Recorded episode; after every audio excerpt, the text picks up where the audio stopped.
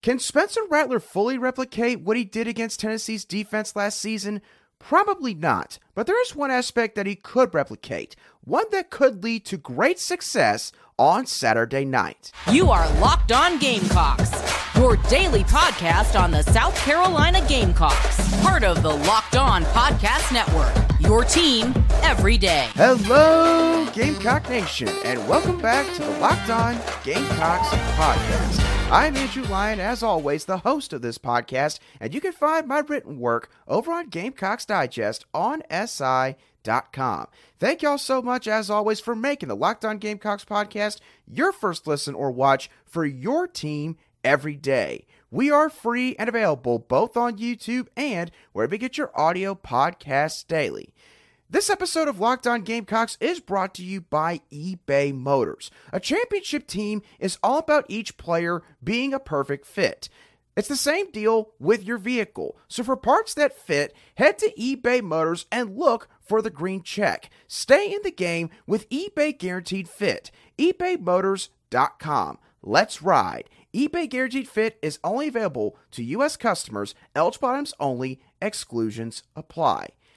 Happy Wednesday, Gamecock Nation. I hope that you all are doing really swell. I hope it's been a great week for you so far. We're going to continue our conversation surrounding what Tennessee possesses today on the defensive side of the ball and how South Carolina could go about attacking their defensive unit. And when discussing or looking at South Carolina's offense and how it matches up, I think that Spencer Rattler can replicate one particular aspect of his 2022 performance against Tennessee's defense on Saturday night. What is that one aspect, you might ask? In my opinion, that one aspect is efficiency. Essentially, Spencer Rattler making the right decisions and also executing his throws at a high level. Clearly did this this past season against the Volunteers in a game where he threw for over 400 passing yards and six touchdowns in the air. Now, I don't think that Spencer Rattler is going to accumulate or produce those kind of numbers once again this season. But I don't think it's because of Tennessee's defense and maybe how talented they are across the board. The reason why I think that he won't see that stat line, but he could still be really efficient, is because of how Tennessee plays defense from a schematic standpoint. When I went back and watched Tennessee's game against the Florida Gators, the thing that really caught my eye at the beginning was how much zone coverage the Volunteers ran. Against the Gators, the Volunteers were in zone coverage 53.2% of the time. And they were also in soft man coverage 25.8% of the time. Essentially, they were in man coverage with one defender being assigned to one receiver or tight end, but they weren't necessarily pressing them right at the line of scrimmage from the time the ball was snapped. Now, what really stuck out to me as I continued to watch this game back was the fact that Florida, they recognized the softer coverage that Tennessee was running defensively. And so while they ran the football a lot in this football game, they also attacked the perimeter in the passing game, and they saw a decent amount of success doing so. And yet, Tennessee's defensive staff did not make any drastic changes in terms of the coverages that they were running up until about the second to last defensive drive of the football game, where Tennessee knew that they had to be aggressive and they had to get a stop, or else the game was essentially out of reach. What that tells me is that Tim Banks, Tennessee's defensive coordinator, this is legitimately the kind of strategy that he wants to run. Because if he's willing to run a conservative coverage scheme, a lot of zone coverage against a football team in Florida that outside of Ricky Pearsall has no real weapons on the outside, and against a quarterback in Graham Mertz that, quite frankly, has still yet to prove that he is a real reliable starter at the Power 5 level, then he is willing to run that kind of coverage probably against any team in the SEC. So, how does this relate to Spencer Rattler and Dowell Loggins and how they should attack the Volunteers in this football game? If I were Dowell Loggins, I would essentially utilize the first half game plan from the Georgia game and the Furman game. Basically, I would attack the perimeter early and often in the passing game. Take what Tennessee's defense is very likely going to give you in this football game. And understand at the same time that at some point, you're going to get the Volunteers caught in man coverage. And you're going to have a play drawn up where you might like the matchup for Xavier Legette all the way near the sideline. You might like a matchup for Ahmarean Brown. You might like a matchup for O'Mega Blake. You're going to have your chances, is my overall point. But just don't force the issue. Try and basically kill Tennessee's defense with a thousand paper cuts, figuratively speaking, and then go for the kill shot whenever they give you the opportunity to do so. The other positive with running this kind of strategy is using a quick passing game is going to protect your offensive line. I've heard a lot of talk about how Tennessee, they really like the fact that South Carolina's offensive line has gone through their struggles this season. And there is no question, South Carolina's offensive line, they definitely have had their low moments. But there is a way to work around that in modern college football. And one of those ways is using a quick passing game. And so South Carolina, they can utilize that to try and wear down this Tennessee defensive front, especially if they are seeing success on those particular plays. The one thing that I really hope Dowell Loggins does not do that he did against the Georgia Bulldogs is essentially go away from the perimeter passing game in the second half. I talked about it the couple days after South Carolina lost that game against the Bulldogs in week three, I felt like that Dowell Loggins made a mistake not providing Spencer Rattler enough quick passes in the second half, not enough check down options on long developing passing plays. Even though Tennessee's defense is not as good as Georgia's defense, especially when you narrow it down to the two secondaries, I don't think that Dowell Loggins should do that again on Saturday night. If Tennessee continues to just let you basically grind out drives, throw the football to the edge, and work your way down the field methodically, then take it. Go ahead and do that. Because again, as I said earlier, you're going to have your shots at some point. It was the same deal with Mississippi State this past weekend. They ran a lot of zone coverage. And guess what? Spencer Rattler, first play of the second half, 76 yard touchdown bomb to Xavier Legette down the left sideline. You're going to get your chances. But if you take what Tennessee's defense is going to likely employ on Saturday night and use it to your advantage, Spencer Rattler, just like last season against the Volunteers, he can be efficient in this football game. And if you have an efficient Spencer Rattler, without looking at all the other factors in this game, it's going to give South Carolina a very good chance to exit Knoxville with a victory. Now, I just mentioned Xavier Legette in passing a moment ago. And the thing is, Xavier has had a phenomenal, and I mean phenomenal start to the 2023 season. But there is sort of a feeling in my gut that if South Carolina is going to win this game, they're going to need to have somebody else step up alongside Xavier Legette. Maybe not match his production. I don't think anyone can do that. But at least make their own critical plays when the Gamecocks need them. And I do think that there's a particular player on South Carolina's offense that could have themselves a game against Tennessee on Saturday night. And I'm going to discuss who that player is and why I think they could have a solid night on Saturday in just a couple moments right here on Locked On Gamecocks. Today's show is brought to you by DoorDash. Now, my mom works in a school district. My mom works as a front desk secretary. And so, my mom, she has a lot on her plate from early in the morning all the way up until about 3.30 3.45 in the afternoon and my mom because she has this school job throughout the entire week it takes away time for her to be able to go to the grocery store to go and run some errands that she might want to run after her day at work is over and if you're someone that maybe is in that same kind of situation, you need to check out DoorDash because you can get 50% off your first DoorDash order up to a $20 value when you use code LOCKEDON College at checkout. This is a limited time offer and terms to apply. So I say again, that's 50% off, up to $20, no minimum subtotal, and zero delivery fees on your first order when you download the DoorDash app in the App Store and enter code LOCKEDON College. Don't forget, that's code LOCKEDON College for 50% off your first order with DoorDash.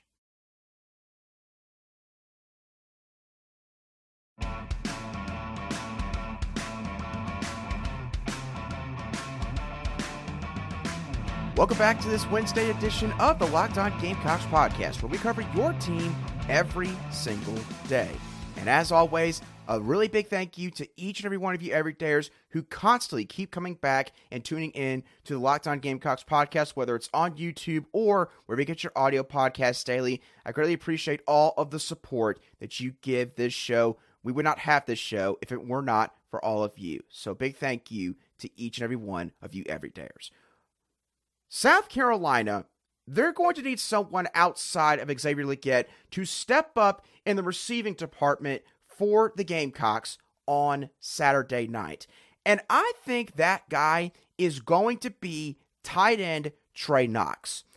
Now, there's a few different reasons why I think Trey Knox can be sort of that second big time target for the Gamecocks in this matchup. My first reason kind of relates back to what we talked about at the beginning of the show. Tennessee, again, based on what they did against Florida, and assuming that's what they're going to do against South Carolina, they're going to use a lot of zone coverage to try and take away all of the explosive plays down the field, and basically, again, force South Carolina to have to beat them by getting a few yards here and there. If that is the case, I think that Trey Knox, he could have a really good game because Knox, he is an experienced tight end. He is a guy that has played a lot of football, and he is a guy that's now played tight end specifically for the past couple of years. So he is a guy that at this point knows how to attack certain coverages, knows how to sit down in space, quickly turn around, and wait for the football to arrive. That kind of concept obviously is not difficult once you've played the position for a certain while, but basically, Trey Knox, he could be that safety valve. He could be that guy that you use on spacing routes over the middle of the field. Where Spencer Rattler, if Tennessee runs a lot of zone coverage and takes away some of his options down the field, if let's say they throw some blitzes at him, which they obviously are going to do at certain points in this game, and Spencer Rattler has to get the ball out fast, I think that Trey Knox, when you look at the experience, you look at maybe the savviness that he's going to have going up against a bunch of zone coverage, and considering the fact that Trey Knox is just a really big dude over the middle of the field, I think this is the kind of game where you could see him get a bunch of maybe six, seven, eight yard receptions, and let's say it's on maybe a second and 11 or 12, and the Gamecocks have got to get yards on that play. Maybe it's a third down, five or six, and they need to get a first down to extend a drive. I think that that is the kind of situation where you could see a tight end like Trey Knox thrive in this offense against this kind of defense that South Carolina's going to be going up against on Saturday. The other reason why I think that Trey Knox could be a big factor in this game, and this one has nothing to do specifically with his skill set.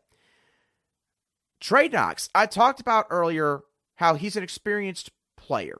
He's a guy that's played a lot of college football. He is also a guy, therefore, that has played in big environments in the past. This is a guy that played for the University of Arkansas for the past three or four years, which means that Trey Knox, on multiple occasions, has had to play at Jordan Hare Stadium, Auburn's home field, has had to play in the Death Valley, the actual Death Valley in college football, in LSU's home stadium.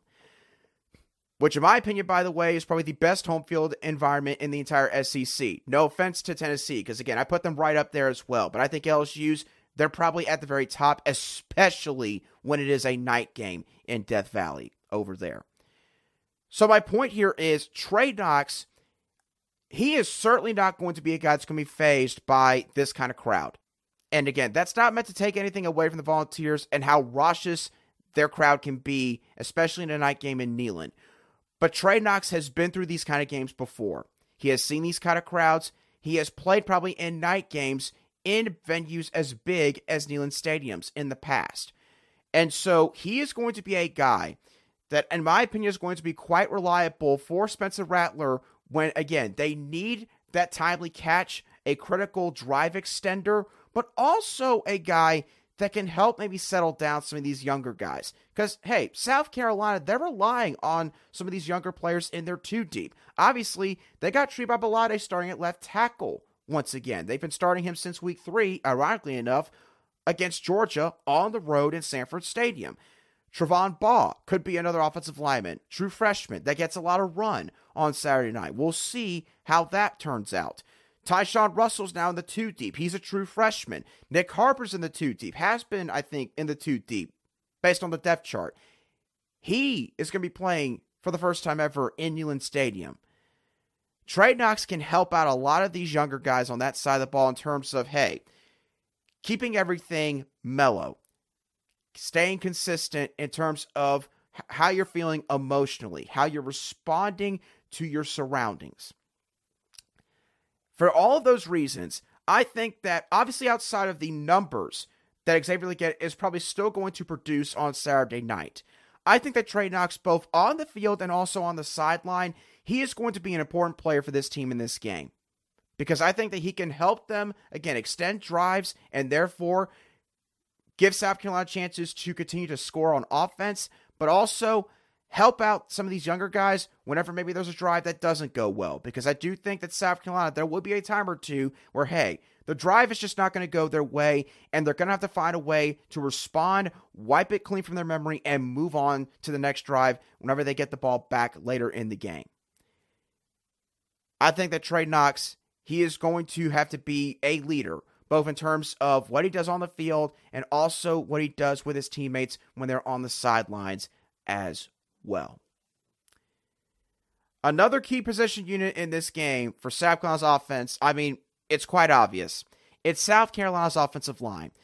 And again, for how much people have talked about that unit and how much they've disparaged that unit, I think that South Carolina's offensive line is actually going to be a lot better prepared for this game than people, especially outside of South Carolina's fan base, are giving them credit for. And I'm going to touch on the reasons why in just a couple moments, continuing this Wednesday edition of Locked On Gamecocks. Today's show is also brought to you by Jase Medical. Everyone should be empowered to care for themselves and their loved ones during the unexpected. That's why Jase Medical offers the Jase Case. The Jase Case provides five life saving antibiotics for emergency use and gives you a peace of mind so that you're not just hoping that you have access to medication in an emergency. Jase Medical makes sure that you have the medication in hand. Jase Medical is simple. They handle everything from the online evaluation to licensed pharmacy medication delivery and ongoing consultation and care. Don't get caught unprepared. Save more than $360 by getting these life saving antibiotics with Jase Medical, plus an additional $20 off by using code LOCKEDON at checkout on jasemedical.com medical.com. That's J A S E medical.com, promo code locked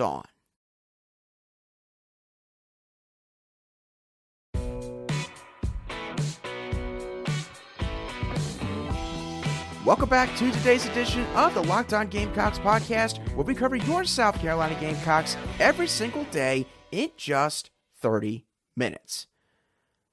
I talked on our Tuesday show about how South Carolina's defense could use a couple of games that they've already played this season to help them be better prepared for facing Tennessee's offense. And guess what?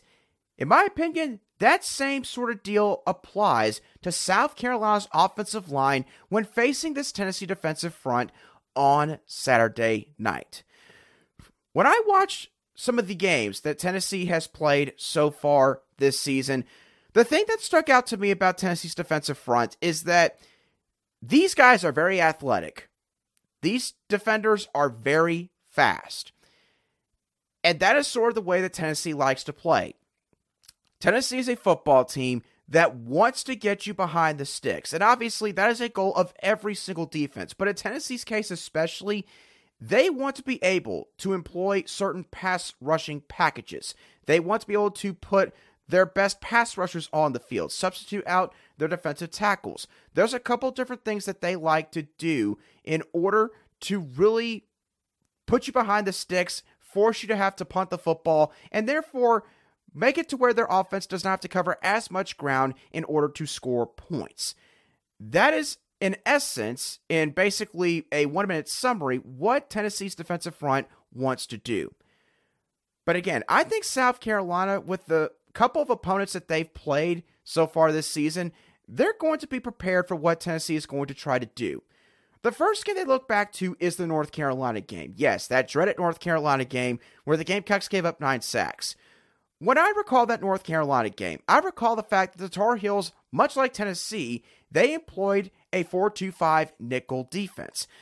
North Carolina also had a bunch of athletes in their defensive front, a bunch of guys that, just in terms of sheer movement, were pretty doggone quick, just like Tennessee's defensive front.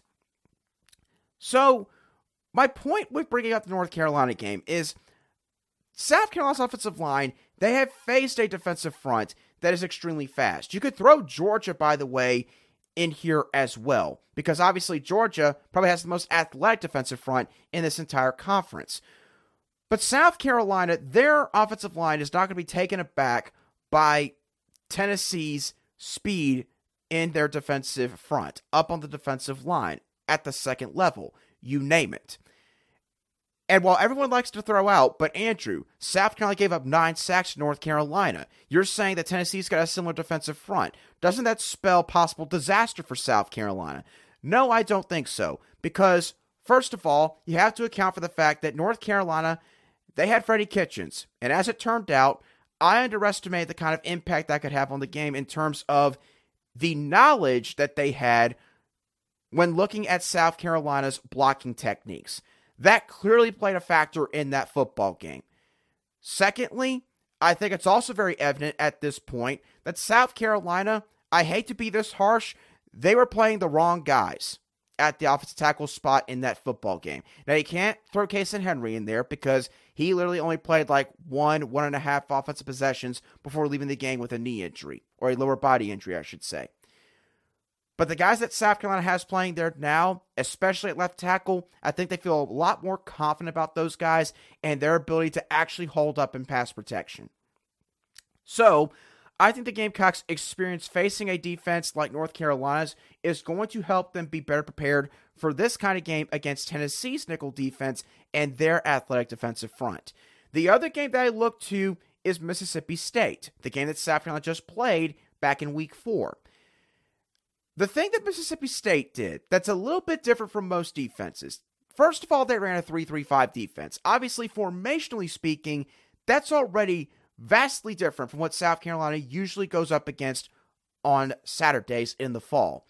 But the other thing that made Mississippi State's defense unique was how they brought four pass rushers. And what I mean by that is this Mississippi State, a lot of times, they lined up in their 3 3 5 defense, and they would have just three guys lined up on the line of scrimmage, which means, which for anybody, any casual observer would mean that those three guys are definitely rushing the quarterback. But Mississippi State also, at times, they would creep up one of their linebackers onto one of the edges as, like, say, a fourth rusher, an edge rusher per se. Sometimes they would have one of those linebackers maybe time up with the cadence of South Carolina's snap count, and they would basically bomb rush right into an A gap or B gap on the interior, serving as a fourth pass rusher in that sense. My point is that Mississippi State had a fourth pass rusher come from the second level or from the edge at different spots in different areas of the field. That's not something that you see every defense do. But Tennessee, they do the exact same thing. Not to the same degree as Mississippi State, because they, again, run a conventional 4 2 5 defense for the most part. But they will do this from time to time. They will send maybe a different linebacker on the opposite edge to rush the quarterback. They will sometimes bring maybe a nickel corner off of the edge to rush the quarterback and be that fourth rusher. So South Carolina's offensive line, they're going to have to be attentive. They're going to have to have their eyes everywhere and keep a mental log of where everybody is lining up before the ball is snapped in case somebody drops back into coverage and maybe that fourth rusher is coming from your spot or your side of the field. Because of the fact that they saw this last weekend against Mississippi State, albeit in maybe a different way, again, I think that is going to help South Carolina's offensive line be a bit more mentally prepared for this football game because this little tactic of bringing your fourth pass rusher sometimes from a different area of the field, it's not going to catch South Carolina's offensive line by surprise, or at least it shouldn't because of what they dealt with last week. So, because of the athletic defense they played in week one and week three with North Carolina, Georgia, and how Mississippi State went about bringing their fourth pass rusher this past weekend on a consistent basis, I think that Carolina's offensive line much to the contrary of the public opinion out there, again, outside of South Carolina, I think they will be better prepared for this game than people are going to give them credit for. And I think that, sure, there will be times where, hey, they are going to probably give up a quarterback hit or a pressure or a sack. That is going to happen a couple times in this game. But I don't think that they're going to get absolutely feasted on like some other people are making it out to be heading into this contest. So, simply put, Carolina's offensive line, I think that they will be able to use a bunch of their experiences and, yes, some of the lumps that they've taken this season to help them be better prepared for this game against Tennessee's defensive front. With that being said, that's going to do it for today's edition of the Locked On Gamecocks podcast. I hope that y'all thoroughly enjoyed today's show as always. What are y'all's thoughts on how Spencer Rattler and South Carolina's offense should attack Tennessee's defense? Who do you think has to step up alongside Xavier Legette in the receiving department? Do you think it's Trey Knox or do you think it's someone else? And lastly, do you think that South Carolina's offensive line, in a weird way, could be better prepared for this game because of the struggles that they've gone through to this point in the season?